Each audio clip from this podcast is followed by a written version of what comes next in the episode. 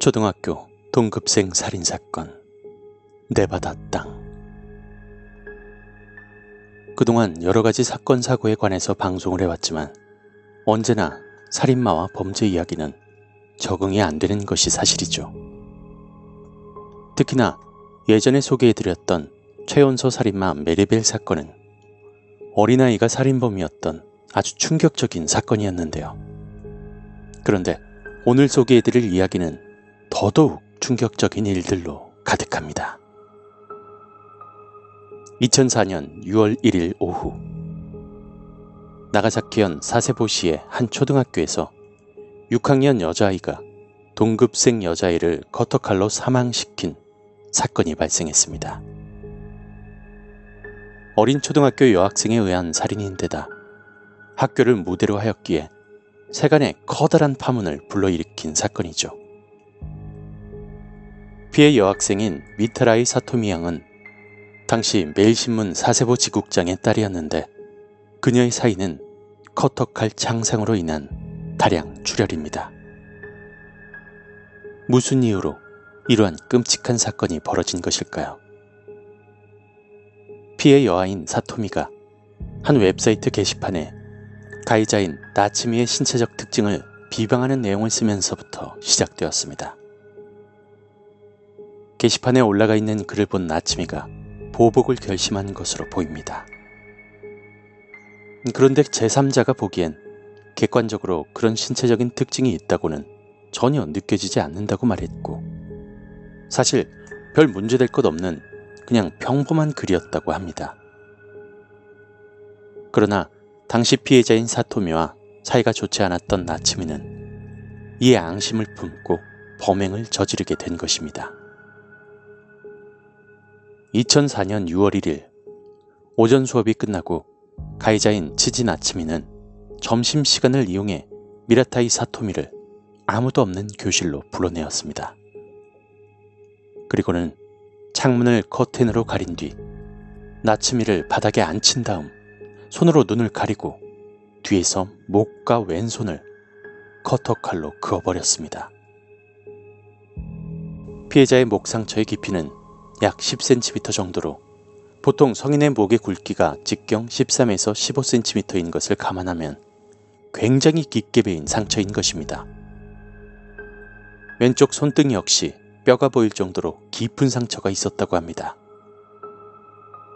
그 후 추진 아침이는 15분 동안을 교실에 머물러 있었습니다.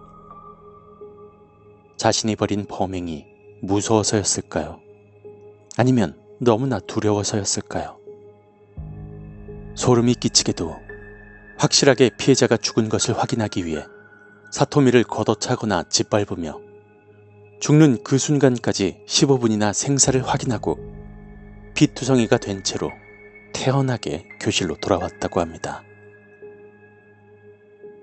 추진 아침이는 전날 보았던 TV 드라마 호스티스 형사 위기일발에서 커터칼로 사람을 살해하는 장면이 있어 그것을 참고로 살인을 계획했다고 진술했습니다.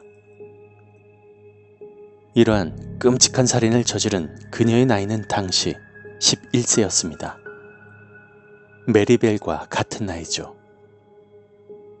경찰 수색 결과 가해자인 치진 아침이의 컴퓨터에는 잔인하고 잔혹한 그림과 동영상들이 다수 발견되었고 또 그녀의 공격적인 성향은 히키코모리적인 행동으로 말미암은 현실과의 단절, 인터넷 중독, 만화 영화 열중 등의 원인으로 추정되었습니다. 한국에도 관심이 많았는지 그녀의 일기장에서 어눌한 한글도 볼 수 있었습니다. 그리고 지진 아침이는 언니의 렌탈카드를 사용하여 15세 미만 관람불가 영화인 배틀로얄을 대여점에서 빌려 여러 번 반복 시청하였고 배틀로얄의 동인 소설을 직접 쓰고 있었다고 합니다. 그 동인 소설의 설정은 자신이 다니고 있는 6학년의 인원과 같은 38명이 살인하는 스토리로서 각 캐릭터의 모델과 이름이 동급생들과 비슷했지만 결국 죽는 역할인 피해자의 등장인물은 미라타이 사토미. 확실하게 피해자의 본명이었습니다. 이 잔인한 사건인 일본 초등학교 동급생 살인 사건은 네바다 땅 사건으로 불리워졌는데요. 이 사건이 왜 네바다 땅이라고 이름 붙여졌을까요? 그 이유는 미성년 범죄자의 신상 공개를 제한하는 법률 때문에 사건 직후 인터넷에 퍼진 사진을 본 사람들이 그녀의 이름을 알 수 없으니 가해자의 티셔츠에 적힌 네바다라는 영문을 보고 네바다 사건이라고 부른 것이죠. 여기에서의 땅은 그녀의 귀여운 외모를 보고 모의 계열의 호칭을 붙인 것이라고 합니다. 하지만 얼마 가지 않아 우연치 않게 그녀의 신상이 공개되었습니다. 후지티브의 방송 도중 그녀의 일기장을 클로즈업한 부분의 뒷페이지가 비추어 보였고 반대편 페이지에 나침이라는 이름이 쓰여 있던 것이 발견된 것이죠. 이어 인근 주민들의 증언으로 성씨까지 드러나 본명이 알려지게 된 것입니다. 그런데 이 사건 자체도 매우 소름 끼치지만 더더욱 소름 돋는 일이 있었습니다. 바로 그녀의 귀여운 외모를 보고 팬클럽을 결성한 사람들이 있다는 것입니다. 그녀의 외모뿐 아니라 끔찍한 살인까지도 옹호하며 찬양하게 된 것이죠. 수많은 팬아트와 팬픽들이 작성되기도 했으며 그녀가 입고 있던 그 티셔츠가 매진이 되는 등 사회적으로 기이한 현상들이 벌어졌습니다.